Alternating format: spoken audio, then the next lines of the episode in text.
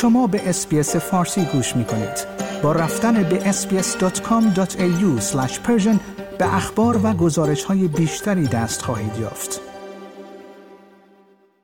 پارلمان اروپا روز گذشته چهارشنبه 18 ژانویه به متمم طرحی رأی داد که در آن از اتحادیه اروپا و کشورهای عضو خواسته می شود تا نام سپاه پاسداران را در فهرست سازمانهای تروریستی قرار دهند.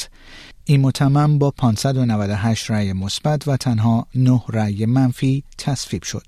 پارلمان اروپا بحث درباره قرار دادن سپاه در فهرست سازمان‌های تروریستی را در روز دوشنبه هفته جاری آغاز کرده و گفته می‌شود احتمالاً امروز پنجشنبه 19 ژانویه تصمیم خود را اعلام می‌کند. چارلی ویمرز، رئیس شورای اروپا، در نشست پارلمان اروپا در توییتی نوشت: پارلمان اتحادیه اروپا امروز به درخواست اتحادیه اروپا و کشورهای عضو آن رأی داد تا سپاه پاسداران انقلاب اسلامی را در لیست تروریستی اتحادیه اروپا قرار دهند. وی گفت: اصلاحیه گروه من با اکثریت قاطع به تصویب رسید. فردا امیدوارم اعضا گام بعدی را بردارند و خواستار تعلیق برجام شوند.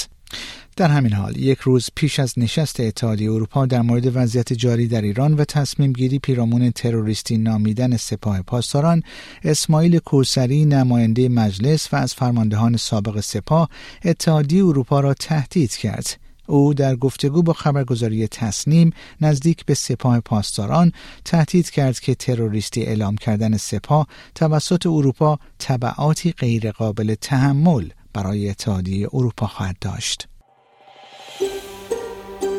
آیا می‌خواهید به مطالب بیشتری مانند این گزارش گوش کنید؟ به ما از طریق اپل پادکست، گوگل پادکست، اسپاتیفای یا هر جای دیگری که پادکست‌های خود را از آن می‌گیرید گوش کنید.